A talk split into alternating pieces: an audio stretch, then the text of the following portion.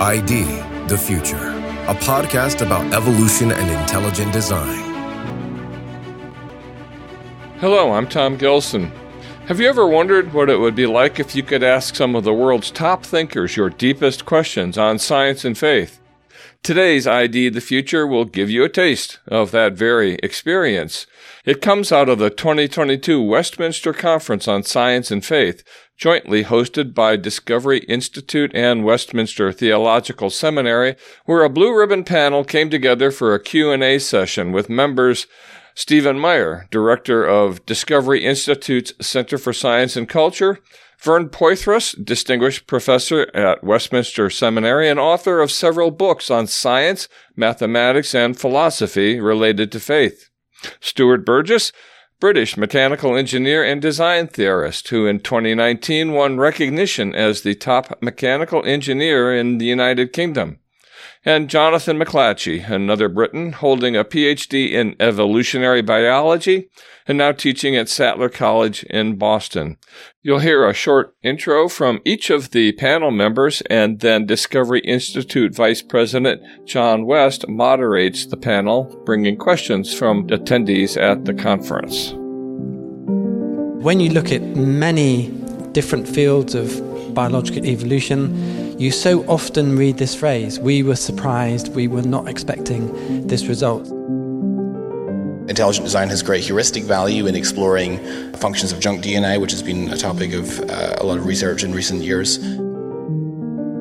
Science has this structure of being indirectly inferential. We infer the unobservable to explain the observable. The pressure of the society is to think, well, things just are. But the whole world is to be enjoyed, not only its beauty, but its ugliness.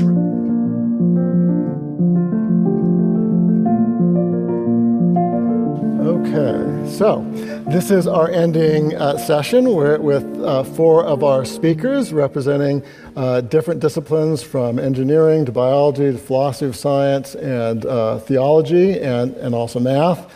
Uh, and so I think they should be able to tackle anything you, you ask them. But uh, we, I'll try to get to as many uh, questions as possible and also try to reflect the diversity of the questions that we're, we're getting. I apologize beforehand if we don't um, get uh, one that uh, you have. And uh, since we have about a half hour, a little more than that, the more expeditious you can be in answering, the more of the questions from people that we can get to. I'm going to start with a question for Dr. Poythress. We have a question directly for him. Um, did numbers exist before creation? Yes, three and one.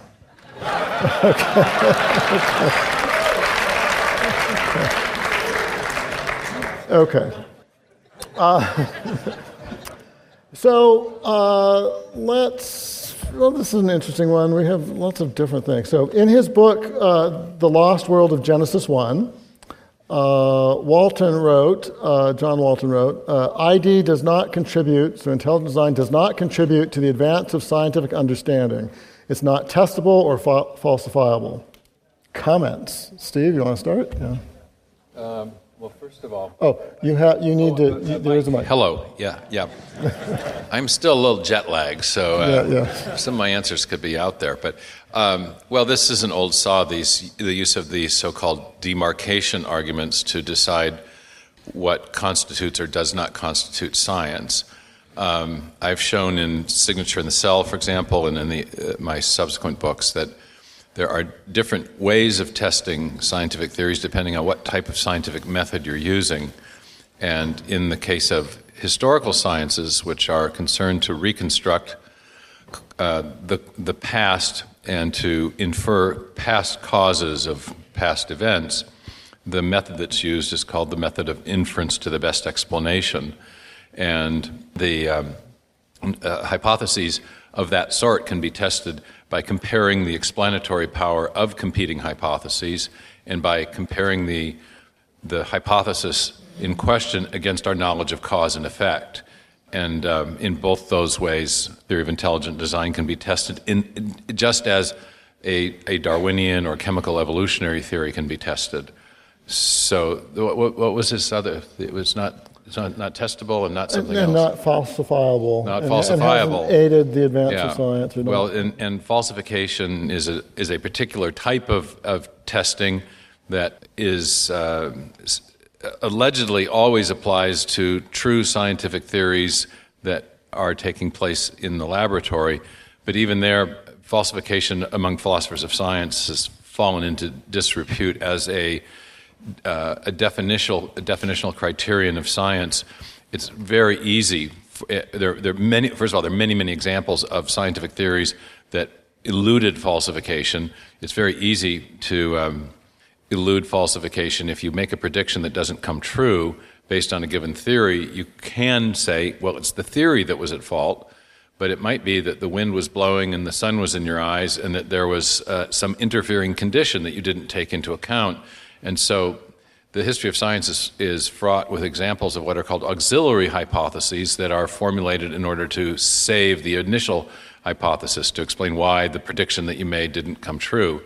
So the first thing to note about falsification is it's really only relevant for scientific theories that are making predictions rather than, for example, historical scientific theories. They're attempting to explain what happened in the past after the fact. Those sorts of theories, the historical theories, are retrodicting. So this is a, a, a debate, th- th- this is a, a rhetorical strategy claiming that some other theory isn't science in accord with some abstract definition that's, that's typically employed when you want to discredit something without actually addressing the evidential merits of the theory. And they attempt to define science normatively by reference to these so called demarcation criteria has utterly failed within the philosophy of science. Philosophers of science think it doesn't work. And what I've shown in my work, uh, the one contribution I've made to that discussion is to show that, that to the extent that it works uh, to disqualify one theory in a debate, for example, intelligent design, it would equally well disqualify the competing theory of Darwinism. So I call that the methodological equivalence of design and descent. just one quick final example you hear this a lot that, that to be scientific, you must invoke only observable entities. But neo Darwinism, as a theory, postulates unobservable past transitional forms and unobservable past mutational events. And in fact, theoretical physics and geology and many, many fields posit unobservable entities which, if true, real, or actual, would help explain things we do see. So science has this structure of being indirectly inferential. We infer the unobservable to explain the observable. And if that's a legitimate move within science, and it is because it's used all the time, then it's equally legitimate if you're inferring an unobservable designing intelligence. In other words, these, these abstract criteria don't work to discriminate this scientific status of the theory of intelligent design and its competitors. So, in reading through the avalanche of questions, which are great, I think I've discerned three sort of main categories. Some are on the sufficiency of current naturalistic scenarios uh, and, and changes that are happening there. And then some are specifically on the implications of intelligent design. And then there are explicitly faith and theological questions. So, I'm going to try to get questions from each of those categories. I think maybe we'll start on the, the evolutionary science stuff, and then we'll go to the the implications of ID, and then we'll go to the faith, uh, more theological ones. Uh, but anyone can chime in.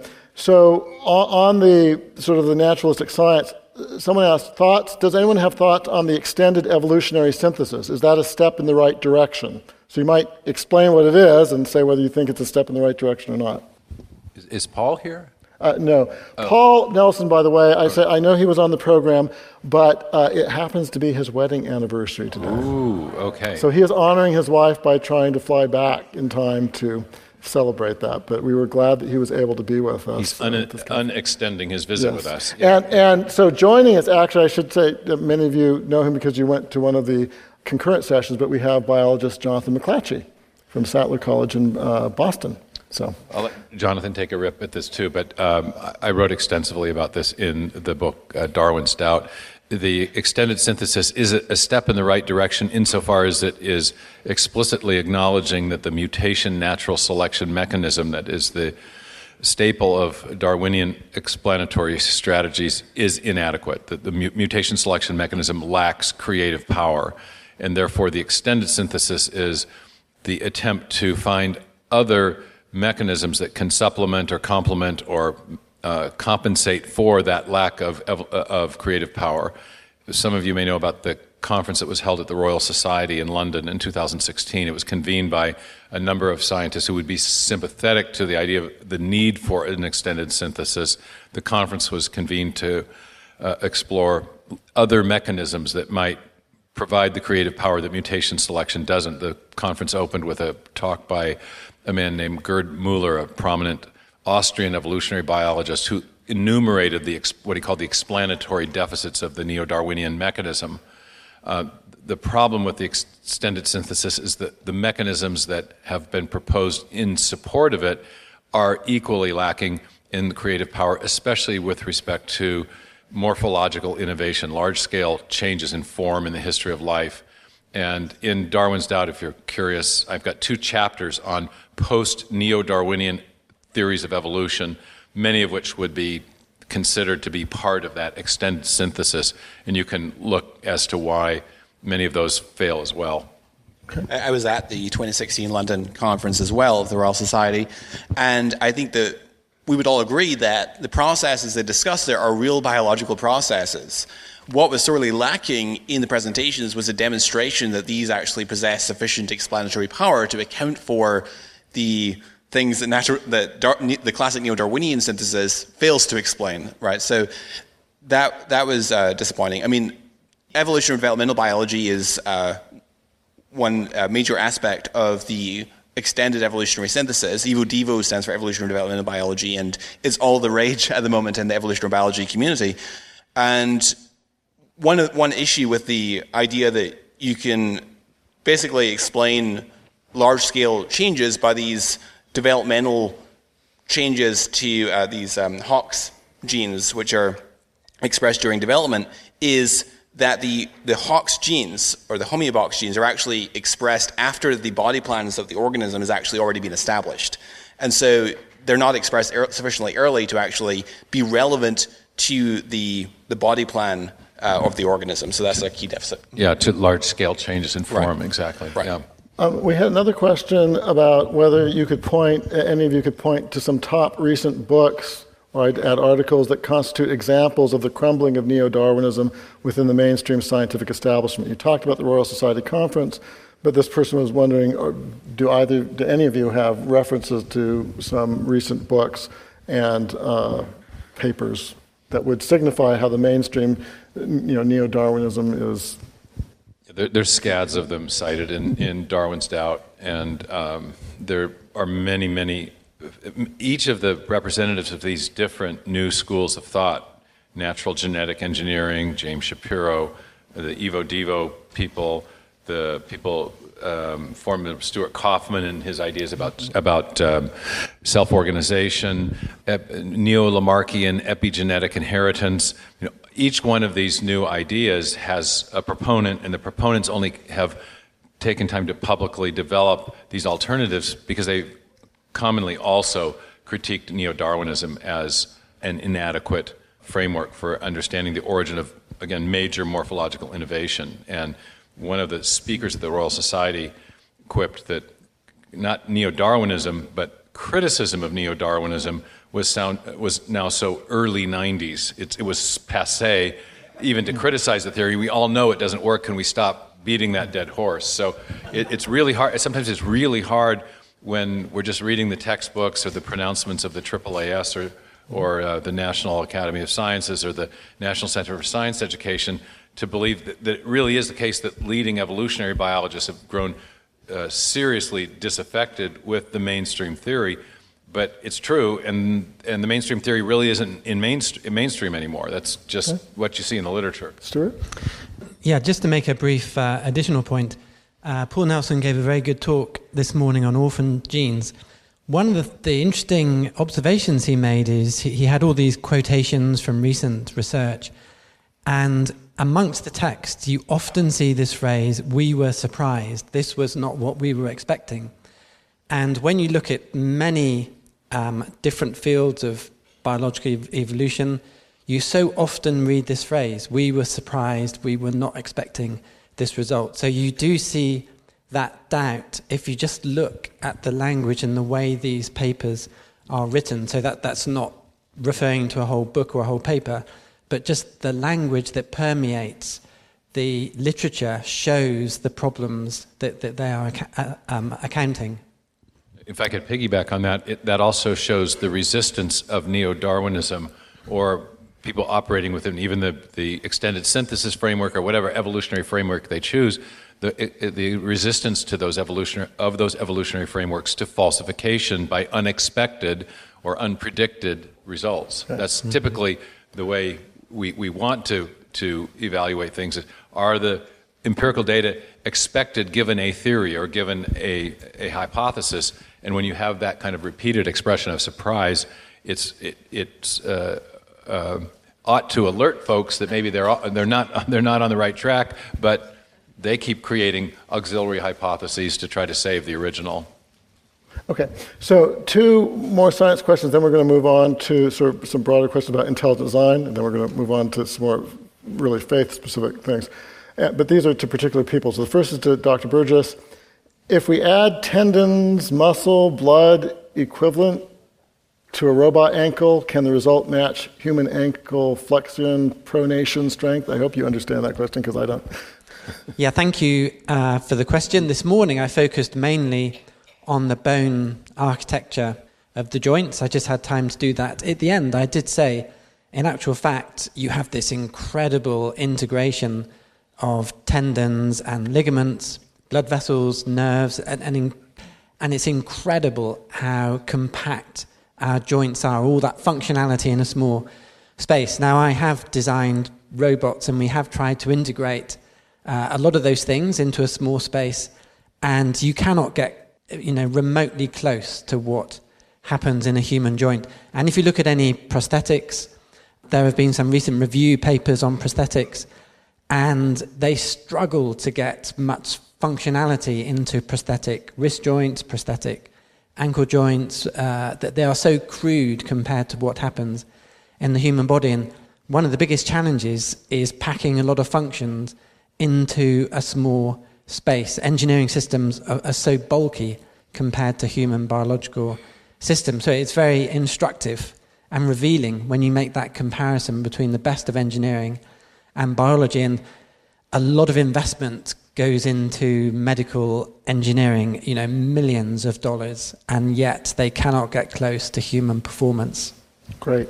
And so, of course, you also have to deal with the fact that there can be healing in a living foot, and and it is generated from a baby. Uh, those things are in addition to everything you talked about. Yeah, exactly, and uh, yeah, really mind-boggling, and just the whole assembly, growing an assembly rather than having engineers assemble things. It, it's it's just uh, it, it's really mind-boggling. Uh, there's that verse in the Bible, I think Ecclesiastes, as you do not know how the bones grow in the womb of her who is with child, so you do not know the thoughts of God who made everything.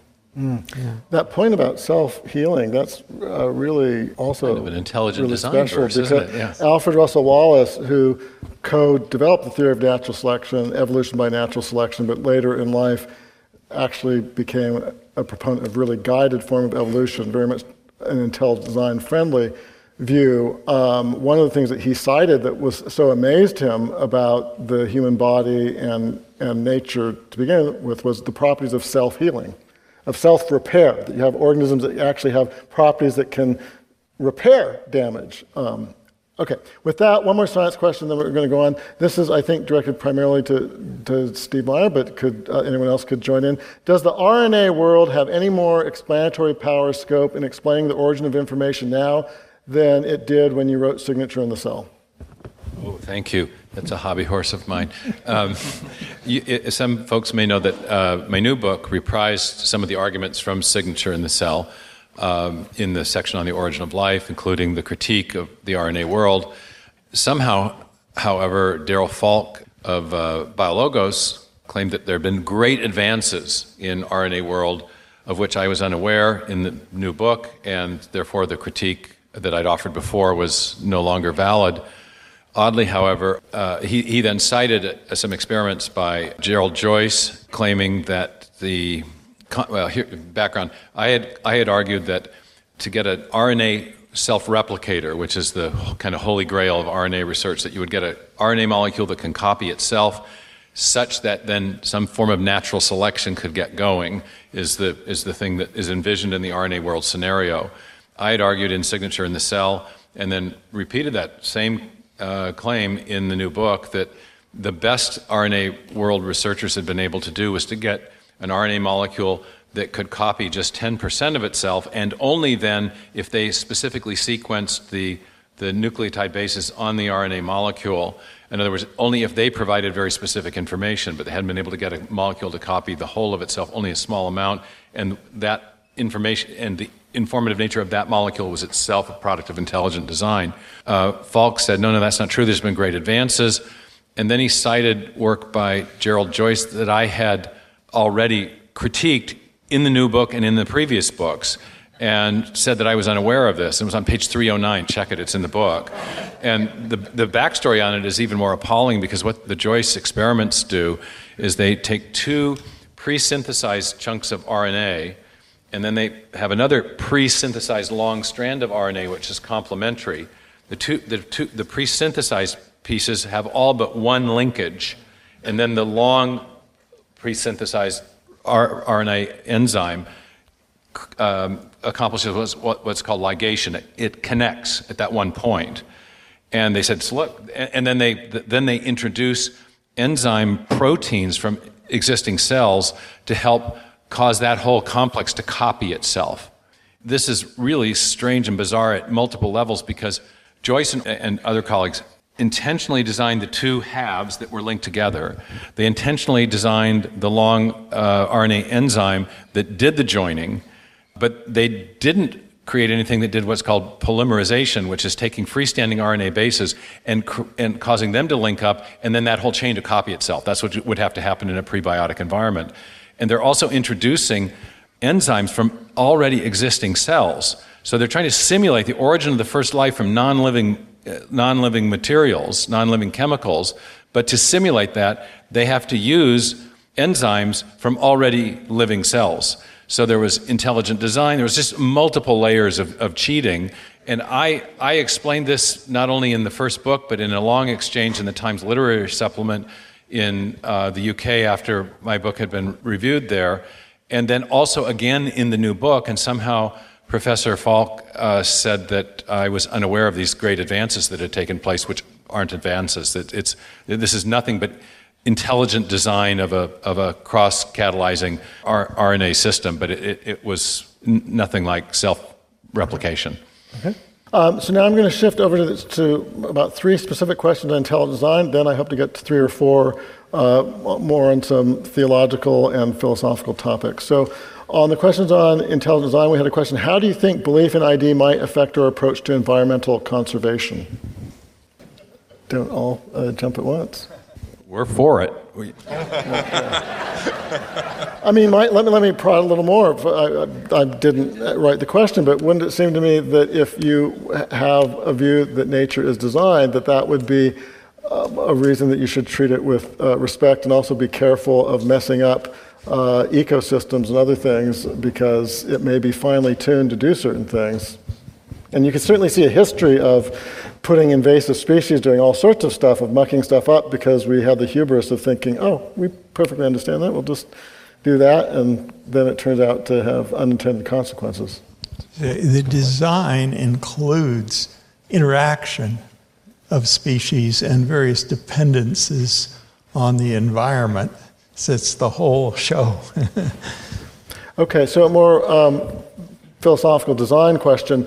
Materialists have difficulties explaining the rather obvious design in nature. How do proponents of ID, however, generally account for what appears to be random in nature? What do you, I, I, I'd ask the question, or what they mean by what appears to be random in nature. Uh, I mean, I mean, one talking point that sometimes comes up on social media threads, like if you ever go on Twitter, this is something that I, have encountered where people will say, they think this is a, this is a gotcha question, is there anything that's not designed? Um, and so the, the uh, objector is thinking that one is presenting um, a more ill conceived argument for design. Uh, you've heard some people, uh, for example, say, well, painters require a painter, paintings require a painter, creation therefore requires a creator. And of course, the problem with that argument is that we're begging the question because the whole debate is whether we're actually living in a, in a creator, in, in a creation. And for, to, for us to recognize design in the world, there has to be a point of contrast, right? So it's very difficult to recognize a painting unless you have a point of contrast for what's not a painting. And so that's where the objection, what the objection is getting at. And my response to that question is always, of course, there are things in the world that are not designed. I don't believe the Grand Canyon is designed, for example. I don't think God came down and chiseled out the Grand Canyon. No, I think that that's uh, the product of erosion over a, over a long period of time. It was carved by the, the Colorado River and so forth. So, yeah, we've recognized design by contrasting it with, with what's not designed or what appears to be random. Uh, just a very brief point. I think one of the really helpful things coming out of uh, Discovery People was the concept of specified complexity. It's, it's good to differentiate between complexity and specified complexity uh, that, that you find in DNA and biological systems. Could I could I take a run at this? Is a really actually a very deep and important question. Um, I like what Jonathan just uh, contributed as well. Um, in theology, back to medieval theology, there's a distinction between the ordinary power of God and the, and the fiat power of God, potentia ordinata versus potentia absoluta. The idea that the God, the divine action manifests itself in different ways. And I think a biblical view of divine action or theology of nature implies that God is doing at least two things. He's sustaining the universe by the word of his power, as it says in Hebrews, but he also acts discreetly as an agent within the matrix of time and space and history in a way that is discernible to, to us. And so, uh, Jack Collins, the um, uh, theologian at, at, Covenant Seminary, has written an interesting little book called uh, The God of Miracles. And um, he, he explains that that that he thinks it is quite biblical to think of natural things having having causal powers. That there are what theologians long, uh, have called secondary uh, secondary causes as well as primary causes. So in detecting when, when we detect design in specified complexity, we're detecting discrete actions of a creator as opposed to the ongoing regularities that God may in fact be sustaining or upholding as many uh, uh, Jews and Christians believe, but in a way that is, is not discernible. We, we can't discern his handiwork in the same way as we can when we see an artifact that manifests information content or a sculpture or something like that. So um, uh, I, I, think there's some deep issues of, of the, in the theology of nature that have to be teased out to answer that fully. But I think there's a good there's good answers to it. I'm going to move. Oh, uh, well, uh, Stephen was helpful in making the distinction between secondary and primary cause. And God is the primary cause of everything. But uh, in the ordinary course of nature, He's, he's uh, sustaining secondary causes. And with the Grand Canyon, you have a good opportunity of explaining a whole lot in terms of secondary causes and the uh, flow of water and erosion and so on. But I don't want to give up with the fact the Grand Canyon is beautiful. And that reflects the beauty of God. But that's an indirect thing in terms of God is using means in that case and is, is not uh, quite parallel to the painter uh, where you see his direct hand at every point. Yeah, and Jonathan's right. We detect design against the backdrop of what nature ordinarily does without the direct assist of an intelligent agent and that's what that is what makes it work. That's what makes the design inference work. And that's a completely valid way to reason even if we want to think that god is involved in what we call secondary causes which i do think. But that's the other power of god. God may manifest his power in the, in the world in more than one way. So um, we have about four minutes left and tons of questions. I'm going to extend we're going to go a little over because i want to get to some more of these. I want to ease in to something that goes from design but also raises some theological issues, and then we'll get to some more of that and then end up with the final question. Um, what, when we see the astounding complexity and apparent design of pathological mechanisms, how should we react? So the problem natural evil. Yeah. Uh, it's a real challenge and difficulty. Um, the trouble is, the challenge is that this is a fallen world. Uh, the the uh, heart of the fall is in human rebellion against God with Adam and Eve. The effects of the fall, however, though they're most devastating on us and, and in our hearts, they do extend outward. It talks about the curse of the ground and so on. The Bible doesn't elaborate on just how extensive those effects are. So, uh, so the pathologies are part of a fallen world. I, I, certainly think that uh, this is a difficult question, and I think that we should acknowledge it as a difficult question because I think it undermines our credibility if we don't say it's a difficult question. Um, and uh, I don't have a fully um, worked out answer that has completely satisfied me on this. There are a number of helpful ideas. Um, I, I, I think it's plausible that at least some uh, apparently malevolent designs were originally good designs uh, for, for good purposes. So, for example, there's one theory that viruses originally emerged as a mechanism of moving genes between cells, which is a possible, which, which is a possible view.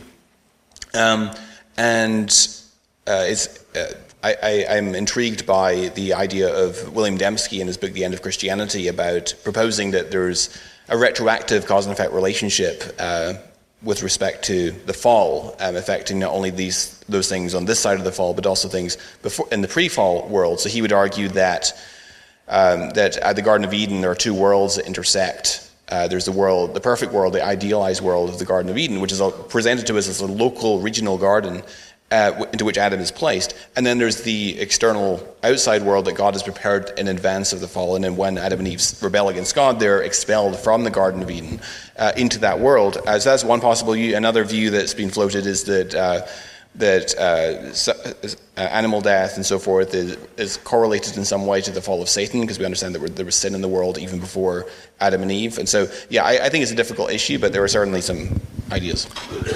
There's two people in the ID movement that are doing some really interesting work on this. One is Scott Minnich, uh, the, the, microbiologist, and the other is Don Ewert, who's a virologist um, and uh, immunologist. Um, here's something just to think about that's, I think, really suggestive and very interesting is that virulence uh, capability in bacteria and, to a lesser degree, in viruses as well, as I understand it, but certainly in bacteria, is a consequence of loss of genetic information.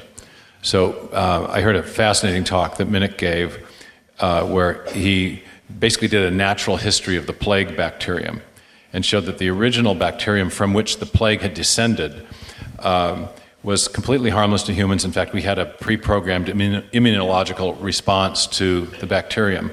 But as it gradually lost information, it became progressively more and more, uh, lost information by mutation, it became progressively more and more virulent. And there were four successive mutations that could be actually tracked in natural history. And so it's really interesting because the, there's an inversion here. Neo Darwinism wants to attribute creative power to mutations that are then selected by the mechanism of selection. But in fact, it may be the case that mutations are degrading in pre existing information, and if they degrade it far enough, they can alter uh, original forms of design that were harmless or beneficial and turn them into, in the case of the plague, the, the greatest killer in human history.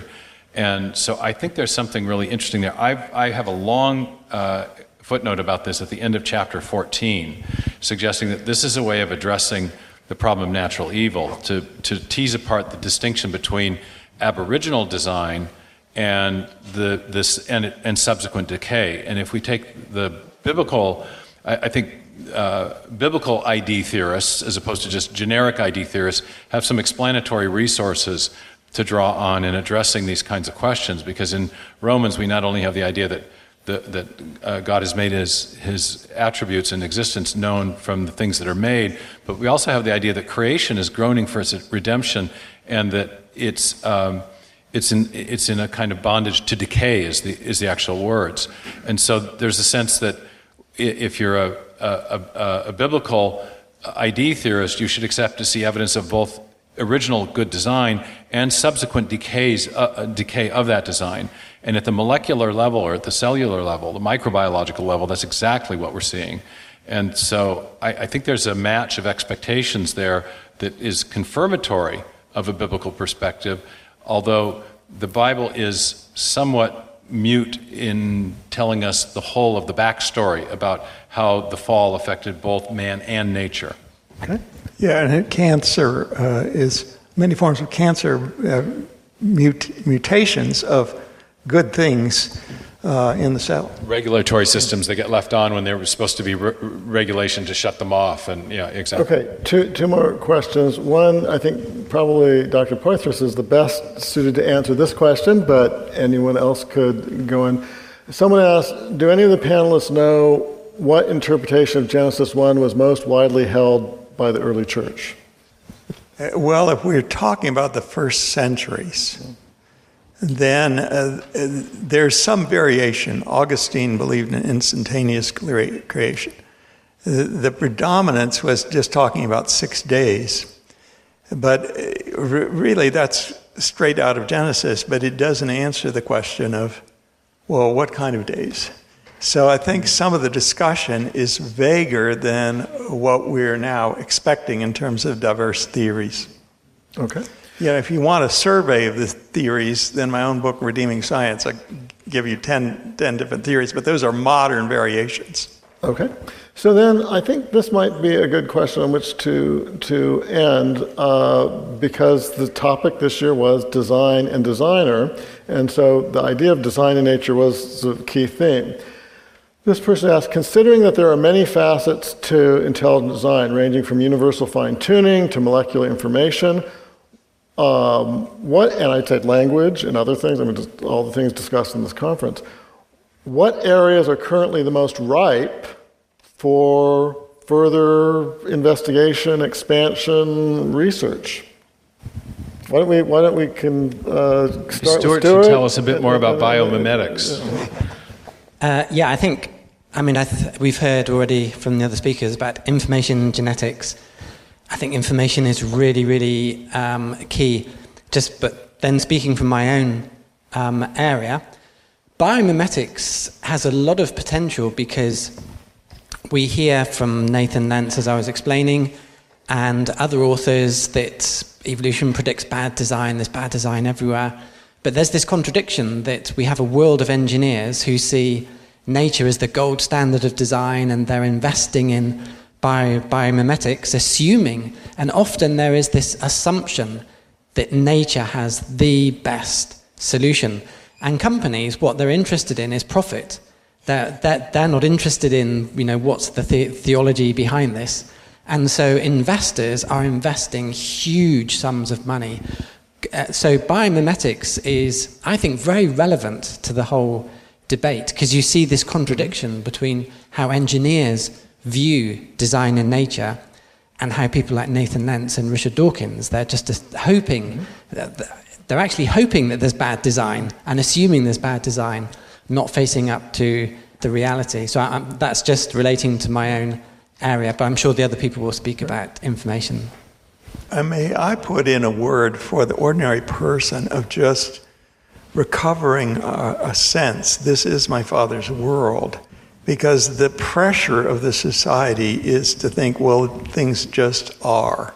That's one reason why I referred to the beauty of Grand Canyon. Of so I don't want those things to go, but for us, or the the beauty of of a mountain range, right? That's not a living thing. It's not doesn't have information input in the same way as the cell, but but the whole world is to be enjoyed, and also it's not only its beauty but its ugliness, right? The, the, this issue of the fall and the ugliness of human behavior and so on. We, all of that is a challenge, I think, for people who've been reconciled to God and who listen to the Bible. Open your eyes, right? Begin to see the world through the spectacles of Scripture rather than the spectacles of philosophical materialism, which is around us.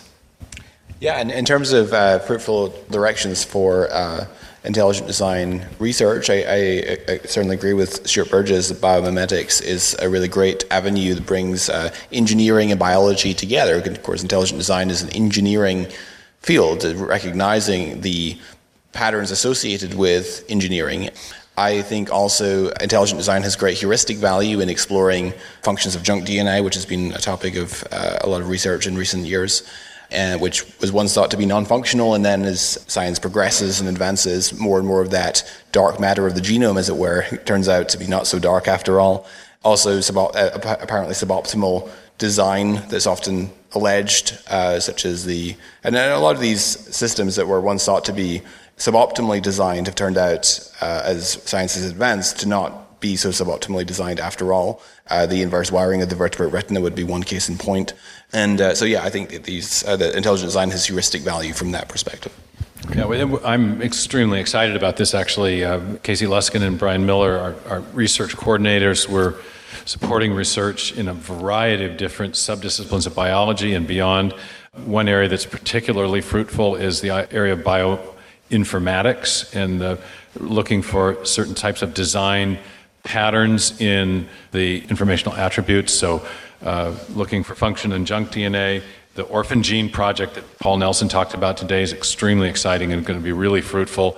Uh, there's a, a, research project we've supported searching for what are called overlapping genes, where you have a genetic message layered on top of another genetic message layered on top of another ge- genetic message, and in one, one reading frame, and then three messages in the reverse reading frame as well. This has been, uh, I'm alluding to discoveries that have been made by some ID researchers showing that, that uh, information is there's, there's nested coding of information, sophisticated cryptographic techniques for storing and encrypting information are present in cells. This is just an absolutely fascinating thing. We have a huge project on what's called the waiting times, which is an, an attempt to mathematically evaluate the plausibility of neo Darwinism in accord with its own mathematical framework of population genetics. And we've got a great team working on that with uh, Ola Hössjer, Günter Bechly, Rick Sternberg, and Gauger, showing that even according to what you'd expect from uh, the neo Darwinian mathematics of population genetics, there's not nearly enough time to build even a few very simple traits, let alone the whole complexity of new animal forms that arise at particular points in the fossil record. And that's a way of mathematically testing and evaluating the plausibility of some of those theories. So there's just a wealth of, and there's a lot of stuff on the fine tuning that's, that's going on. And um, so there's just a lot of research happening right now that's super exciting.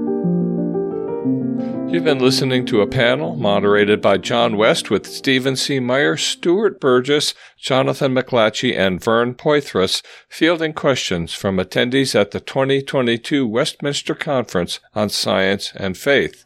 For more great conversations on science, faith, evolution, and intelligent design, stay tuned to ID the Future. And please invite a friend along. For ID the Future, this is Tom Gilson. Thank you for listening. Visit us at idthefuture.com and intelligentdesign.org. This program is copyright Discovery Institute and recorded by its Center for Science and Culture.